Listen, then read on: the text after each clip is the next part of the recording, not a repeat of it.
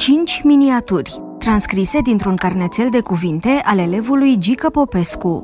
Panerul Septembrie 1933. Azi am fost la vizita medicală, 1,77 înălțime, 49 de kilograme. Cam mult și cam puțin pentru 14 ani. Iată de ce mi se spune țârul, sau năframă în vârf de băț. Dar asta nu are nicio importanță pentru că Neanițu, președintele nostru, ne-a chemat după vizită pentru comunicări importante, pe mine și pe Titi. Iar dacă sunt importante, înseamnă că e bine și că n-au decât să mă facă țâr sau năframă. Băieți, mâine la 3 pe Unirea o să debutați la seniori, contra vergului, înțeles? Înțeles, foarte bine, dar mai am o comunicare. Tot mâine, înainte de joc, pe la 1, să veniți la mine acasă. E de dus un paner cu tricouri și ghete până în obor. Știți unde stau? Pe Elisabeta, lângă drept. Uite niște bani de tramvai. Atunci, așa rămâne. Cred că nu vă supărați. Mă uit la Titi, se uită la mine. Parcă n-ai ști, neanițule. Mâine e prima oară că mergem cu tramvaiul la meci. Parcă n-ai ști. Am luat panerul. Neanițu a și plecat. Ne-a lăsat două cârpe pentru mânere, să nu ne roadă palmele. Trebuie să ne grăbim. Uite că suntem abia la Cogălnicianu și e unu și jumătate. Am ajuns la Lazar. Așezăm panerul pe trotuar, cam unde s-ar deschide ușa din spate, de la a doua. Uite-l și pe 24. Hai, Titi! Ridicăm panerul, dar panerul nu intră. Ușa e îngustă. Așteptăm alt 24. Trebuie să înclinăm panerul. Vine alt 24. Saltă-l tu mai sus, Titi. Nu așa. Sări jos, coboară. Au căzut tricourile. Mama voastră de tricouri. Stai așa, dar grăbit mai ești, nene. Trebuie să tragem panerul mai în față, la întâia, lângă ușa vatmanului. E aproape două. În sfârșit, vine 24. Mă urc lângă vatman. Îl rog. Vatmanul ne ajută să urcăm panerul lângă el, dar trebuie să-l săltăm în picioare ca să aibă loc și lumea. E foarte târziu. Vatmanul mă vede că nu pot sta locului. Îi explic că am întârziat, că jucăm la 3 contra vergului și că ducem tricourile și ghetele. Omul înțelege și împinge manivela până la refuz. La armenească trece în viteză fără să oprească. Câți nu lor fi înjurat la a doua. Am ajuns, cam târziu, dar am ajuns. Am jucat. Am câștigat cu 3 la 1. Eu am dat două goluri, Titi unul. După meci, Neanițu ne-a felicitat și ne-a spus că nu mai e nevoie să ducem panerul, că a găsit un camion. Era mulțumit că nu mai ducem panerul, noi însă nu. Dacă n-ar fi fost camionul, ne-am fi dus și noi cu tramvaiul, iar apoi de la Elisabeta până în Plevnei nu mai sunt decât doi pași. Telegrama Primele zile de iunie 1937. Sunt într-a șaptea. Peste patru zile am examen la latină. Sunt capitanul echipei de juniori a capitalei, dar joc și la sportul studențesc, tot extremă stângă. Ieri a fost tare greu cu ACFR-ul la Brașov. Am câștigat cu 1 la 0. Dacă nu câștigam, eram aerieni. Mâine e trialul echipei naționale. Joacă cu noi, cu sportul. Pe 10 iunie 1937 vine Belgia. Începe trialul, am oameni grei pe partea mea. Vintilă, burger, numai de nu m-aș face de râs, e bătrânul în tribună. În pauză, doctorul Teofil Morariu mă cheamă pe culoar. Măi, fecior, schimbă și tu cămașa cu Ionica Bogdan, să văd și eu dacă știi să nu leșini când joci în aleasă. Am schimbat tricoul și am jucat. De leșinat nu mi-aduc aminte. Seara după trial ne cheamă și pe noi la restaurantul presei. Să mâncăm și noi o friptură cu naționala. Așa se obișnuiește. Mâncăm. Pe la 9 naționala pleacă. Noi mai stăm. Pe la 10 vine Neapuiu Stroiescu din comisia de selecție și mă ia deoparte. Gică, du-te acasă, fă-ți geamantanul și vino la Union. Ai să stai în cameră cu babacu, ghița albu. Poate joci și tu contra Belgiei. Îi spun că nu cred să pot veni chiar astă seară. Tata știe că peste trei zile am examen la latină. Neapuiu râde. Nimeni nu te împiedică să vii cu Eneida. Până la urmă mă duc acasă cu Tache Dumitrescu, bătrânul sportului. Nea Tache se pricepe să-l ia pe tata. Eu tac. I-am promis să nu scot o vorbă, dar nici tata n-apucă să vorbească. Nea Tache nu-l lasă. La plecare, tata îmi bagă Eneida în geantă. Vezi să nu pierzi vremea de pomană acolo. Credea că mă duc așa, într-o doară, pentru completare de efectiv. Nu-și putea închipui că am să joc în echipa națională la 18 ani neîmpliniți. Ca să fiu sincer, nu credeam nici eu. Urc la Union. Sun. Eu sunt neneghiță. El e cel mai bătrân, eu sunt cel mai tânăr. Îmi spune că peste două zile, la 10 iunie, dacă o să joace, asta înseamnă că o să fie pentru a 37-a oară consecutiv în echipa națională. Toată ziua Neaghiță mi-a povestit de ale lui. Am debutat și eu la Gloria, dar la o altă glorie, la Arad. Eu tac și ascult. E aproape miezul nopții și mâine e jocul cu Belgia. Dormi, Gică? Nu, neaghiță. așa e bine, măi băiete. Cine doarme în prima noapte de ajun nu face două parale. Mie însă poți să-mi spui noapte bună. Noapte bună.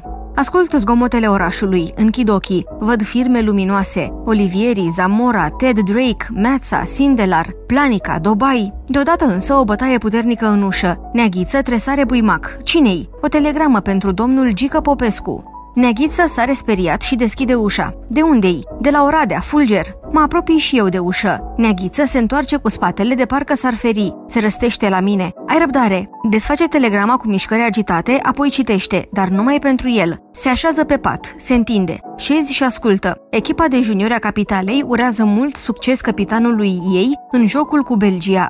Îi cer telegrama. Citesc. N-apuc să o termin. Neaghiță mi-o ia din mână. Tare repezit mai sunt. Ți-am rupt-o aici, în colț. Mi-a fost frică. O telegramă așa târziu. Mâine dimineață am să-i cer portarului puțină gumă arabică și am să-ți o lipesc. Dacă ai să o pierzi vreodată, înseamnă că nu faci nici două parale. Greva. A venit toamna. Am intrat în ultima clasă a liceului. Sunt jucător profesionist la sportul studențesc. Profesionist, 1000 de lei pe lună. Mai mult nu-i de unde. Rapid plătește 10.000, 12.000, un fix de 5-6 și o slujbă încă pe atâta. Poate chiar mai mult. La Venus se dau și 15.000. Sportul însă nu are de unde. Trăiește din încasări. Partea proastă e că nici mia nu vine sigur, mai ales când vin ploile și udă lemnul tribunelor.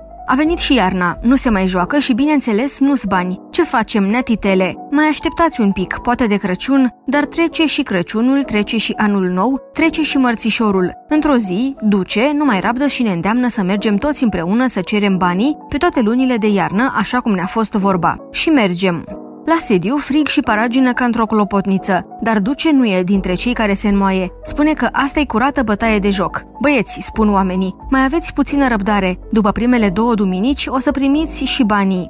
Mă uit la Duce, nu mai crede. Se întoarce spre noi. Ați auzit? După primele două duminici. Apoi iar spre ei. Duminică începe campionatul. Află neatitele că începe fără noi. Nu vine nimeni. Și iar spre noi. De acord, băieți? De acord. Duminică la ora 3 începea campionatul. Eu am intrat în vestiar la ora 1 și 10. Duce era de mult acolo.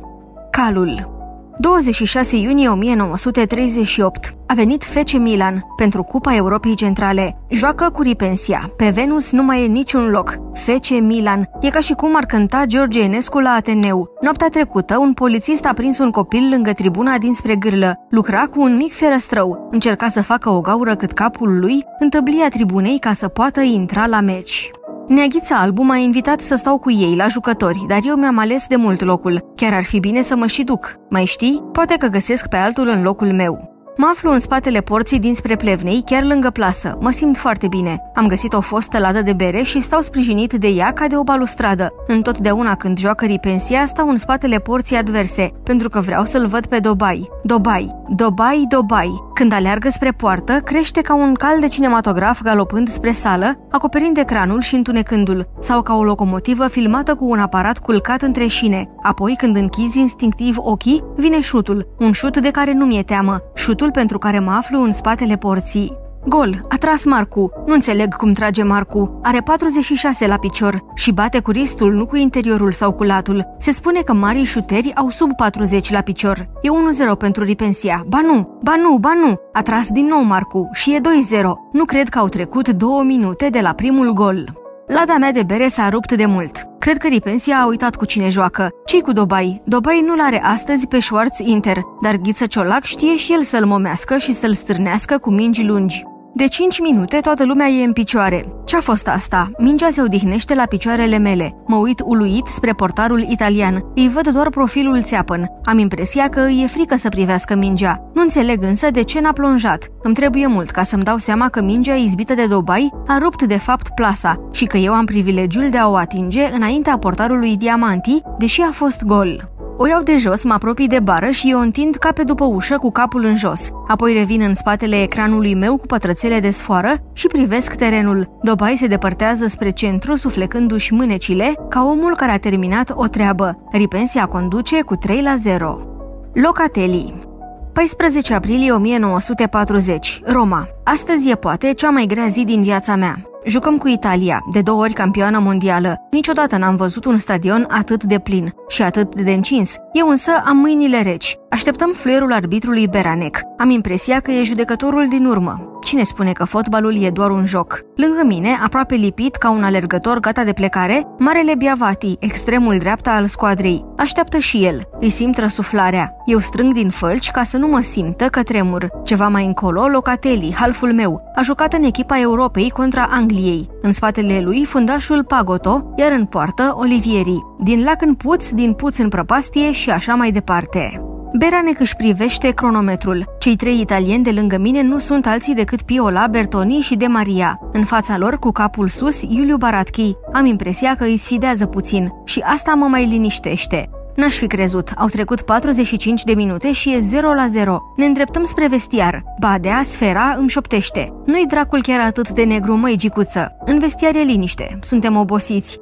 Mi-e frică să mă uit la Michi Mihailescu și la Reuter. Nu cred că vreun Inter să fie alergat vreodată cât au alergat ei astăzi. Ieșim din nou. Mâinile nu mai sunt reci. Mă simt bine. Am impresia că am jucat de multe ori aici la Roma. În centru, Baratchi se înhamă la jug și trage din greu. Apărarea noastră luptă ca niciodată. Mă simt dator să vin și eu din urmă. Iată însă că Lengheriu degajează până la Reuter. Chichi îmi pasează mingea, trec de centru, Biavati renunță, mă atacă Locatelli, halful dreapta al echipei continentului. Gândul că aș putea să-l driblez mă umple de mândrie. Arunc mingea pe lângă și trec, dar nu fac nici trei pași și Pagoto apare ca din pământ. Fentez spre centru și ies pe afară. Sunt singur, singur, în colțul careului de șase, singur, cu Olivieri în față. Mă înfior la gândul că aș putea să dau gol. Poate totuși că unghiul e mic. Nu mai e timp. Am un singur pas, acum e acum. Deodată însă aud din dreapta o voce care mi se pare neînchipuit de calmă în infernul de aici. Îmi aud clar numele. Gică! Vocea aceasta calmă îmi anulează comenzile. Nici nu mă uit în dreapta. Știu că e Giussi Baratchi. Centrez ușor înapoi. Giussi e chiar în punctul de 11 metri. Olmi se repede spre el, dar Giussi are timp pentru tot. Olmi a și căzut din fentă. Închid ochii, aud șutul, deschid ochii. Olivieri a plonjat în stânga, mingea s-a ascuns în plasă, în colțul drept. E 1 la 0.